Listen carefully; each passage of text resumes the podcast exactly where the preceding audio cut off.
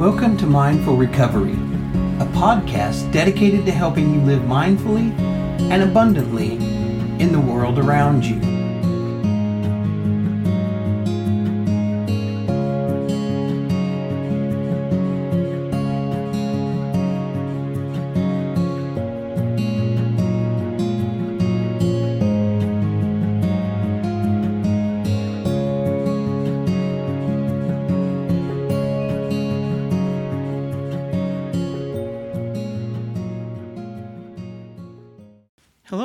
Welcome to episode one of Mindful Recovery. I'm really glad to have you here. I'm Robert Cox. I'll be your host. This podcast is dedicated to walking with you on your journey of recovery from trauma and addiction. Before we get started today, I did want to mention that I don't intend this walk we're doing together to be a replacement for therapy. At times, the work that we do here, the things that we discuss, are going to trigger cravings or trigger emotional responses from the past, trigger trauma. And you really, at that time, need to be in a face to face counseling situation. This is not a replacement for counseling. Rather, I see it as a tool to help you along that journey in counseling. That said, in this episode, I wanted to start with some information about how our brains work and how that can trigger the anxiety response, the fight or flight.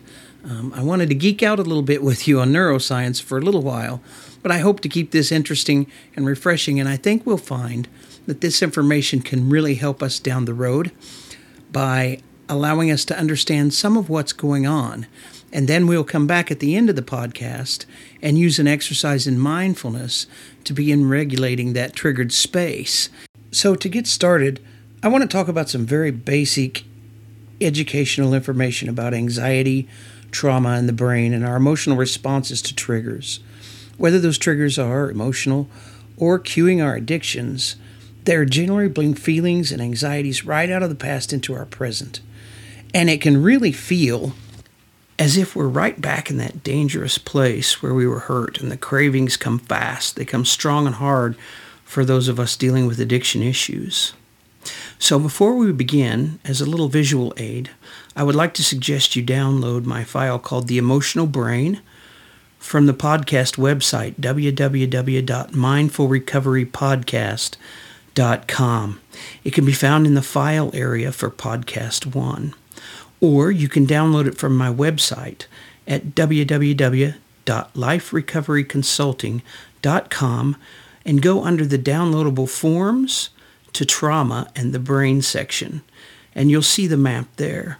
The file itself is a map of the brain that we're going to use to discuss what happens when anxiety is triggered and how we can begin using mindfulness to reverse that process. So I'm going to give you a second to pause the podcast and download that file, and then we'll return. Great. Now that we have the file, Let's begin looking at the parts of the brain responsible for creating our anxiety, post traumatic stress states, and cravings. If you look at the lower portion of the brain where the amygdala and the thalamus reside, this is where it all begins.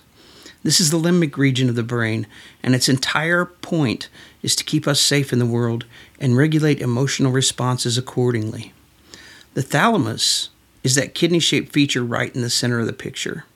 It constantly scans your senses of touch, sight, smell, and taste in order to watch for potential dangers, and it sends those signals to the amygdala if it senses danger. Then the amygdala responds to danger by raising our heart rate, speeding our respiration, our muscles tense, we become hyper focused on every sight and sound. This is a great response to have if we're being chased by a tiger. but perhaps it's not so helpful in the checkout lane at Walmart. But for individuals dealing with trauma, this reaction can start at any time without having any rhyme or reason behind it.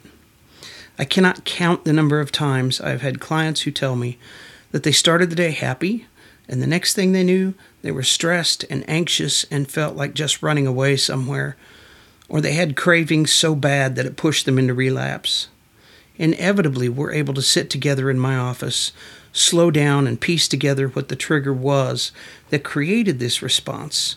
And it's generally tied to some dangerous situation or trauma from the past. Something in the environment around them, a sight, a smell, a sound, reminded them of a traumatic event in the past, and the thalamus signaled the amygdala that it has recognized that stimulus, and they were off to the anxiety races. This anxiety response happens because the brain simply goes on overload at times when trauma or some perceived trauma occurs. To keep the body safe, the amygdala takes over the process of decision making and pares it down to simple reactions to get out of the way or to respond to the danger, fight or flight. Look now at the frontal lobe of the brain on your picture. This is the part of the brain responsible for reasoning, for thinking about our actions before simply reacting to the world around us. It's the part of the brain that says, maybe I'm too old to try bull riding anymore. That part of the brain goes entirely offline when the amygdala takes over. It literally shuts it down, and our response to the danger becomes more instinctual than reasoned. And we're now in a place where we're responding to stimulus rather than thinking about and choosing how we want to react. As we talked about previously, this amygdala response can increase our heart rate, cause us to begin sweating, make our breathing rapid and shallow. Our body begins to prepare for the attack. The interesting thing is that the amygdala is telling the body that it needs to prepare for danger. But we know from research that through mindfulness practice, if we regulate the body, we can rewire the limbic system of the brain. By regulating our breathing, we are telling our brain everything's okay. By regulating our body and slowing down the processes, by paying attention to our heart rate and our breathing and using biofeedback, our body is literally telling the amygdala in the brain that there's no reason to be afraid, that the emergency response is not necessary. And this process brings back on the prefrontal cortex of the brain, and we begin to make rational decisions once more. So now that we're done with the brain science and your head's completely full, let's take a little breath and relax. And let's work on the mindfulness aspect. Let's work on how we regulate that space when we get triggered. Let's talk about how we're able to sit with this uncomfortable emotion long enough that we can slow the body down, get the brain back online, and start making decisions that are actually good for us. Because often when we're in that triggered space, we go from I can't pay this bill today to I should be able to. I'm a bad person. It's a year from now and I'm living under a bridge, right? We all know that feeling that it all runs away with us. So, the exercise we practiced last week was a really good exercise in grounding, bringing us back to the moment. Okay, not being able to pay this bill today is not the end of the world. Not being able to meet expectations I have for myself today is not the end of the world, does not mean I'm going to end up homeless in a year. So, we can really start to slow down, ground ourselves in the present, bring the brain back online, and start to make rational decisions about what we want to do in the current and the present moment. So, last week we practiced a really good grounding exercise that works when we're out in public or we're at work and we feel triggered, back in an anxious state, or we're having cravings that we don't want to be thinking about all day. And so we use that exercise just to bring us back to the here and the now and reground back in this place. But I want to work today on an exercise that we can use every day that will help to eventually create a lower kind of ground state for our anxiety so that we start the day out uh, more refreshed and, and perhaps less anxious, and we have a little more room to play with before we go to that emotionally dysregulated kind of panicked state. So, if you're at home, I want you to just find a comfortable place to sit. Um, just kind of put your feet on the ground and let yourself feel rooted there in your chair or on your couch. Um, I suggest you sit up and that you not be driving while you're doing this exercise. And we want to start just like we did with the last exercise, just by watching our breath go in and out of our lungs. And we want to count to ourselves as we breathe in through our nose one, two, three, four. And then as we breathe out through our mouths, we count four, three, two, one. And all the while, we're paying attention only to the air that's filling our lungs, the sensation of our lungs and chest expanding, and how it feels when it contracts and the air comes out. So we're going to do three or four of these deep breaths, counting one, two, three, four, and then out four, three, two, one. And we're going to start this exercise by just noticing how our body feels. We're going to kind of do a full body scan and feel for any points of tension in the body that we might have. We're going to start by feeling our feet root into the ground, and as we breathe out and we count four, three, two, one, we feel ourselves really grounding, really sinking into the chair that we're sitting in. Our bodies become much more relaxed. And now we start with the feet and we notice if there's any tension in there. If we have any tension in our feet or our ankles, as we breathe out, we breathe through that tension. Four, three, two, one, and we just feel it melt away. We feel our feet relax. And now we want to notice our legs up to our knees and our knees, which can become achy. And we really notice if there's any tension there anywhere. And if there is, again, we just want to breathe through that tension. Four, three, two, one. And now up to our hips and our lower back. So everything from our hips and our lower back all the way to our feet. We want to notice if there are any spots of tension here and just breathe through that. And four, three, two, one. Now we're going to move up the back into the mid back region and feel it relax. And as we breathe out, we're going to feel the tension that we might carry in that mid back, any soreness, just melt away as we breathe in and breathe out. And as we breathe out, we feel ourselves sink lower into the chair four, three, two, one. Now we're going to move up and we're going to feel for any tension in our shoulders and our neck. And we're going to breathe through that tension and just feel our shoulders sink downward towards the ground as we move towards that relaxed ground state. And we're just going to breathe out and breathe through any tension four, three, two, one. Now I want us to focus on our shoulders, all the way down our arms to our hands. Feel our neck relax where we hold so much tension sometimes. And as we breathe out, we breathe through that tension and we feel everything, our arms being pulled to the ground, to our relaxed ground state. Four, three, two, one. Now we're going to move from the neck up into the head. It's odd how often we can carry so much tension in our scalp and our facial muscles. And we're just going to feel all of those relax. The muscles behind the eyes are going to release any tension that we might have from the stress of the day. And we're going to breathe through that and feel it melt away.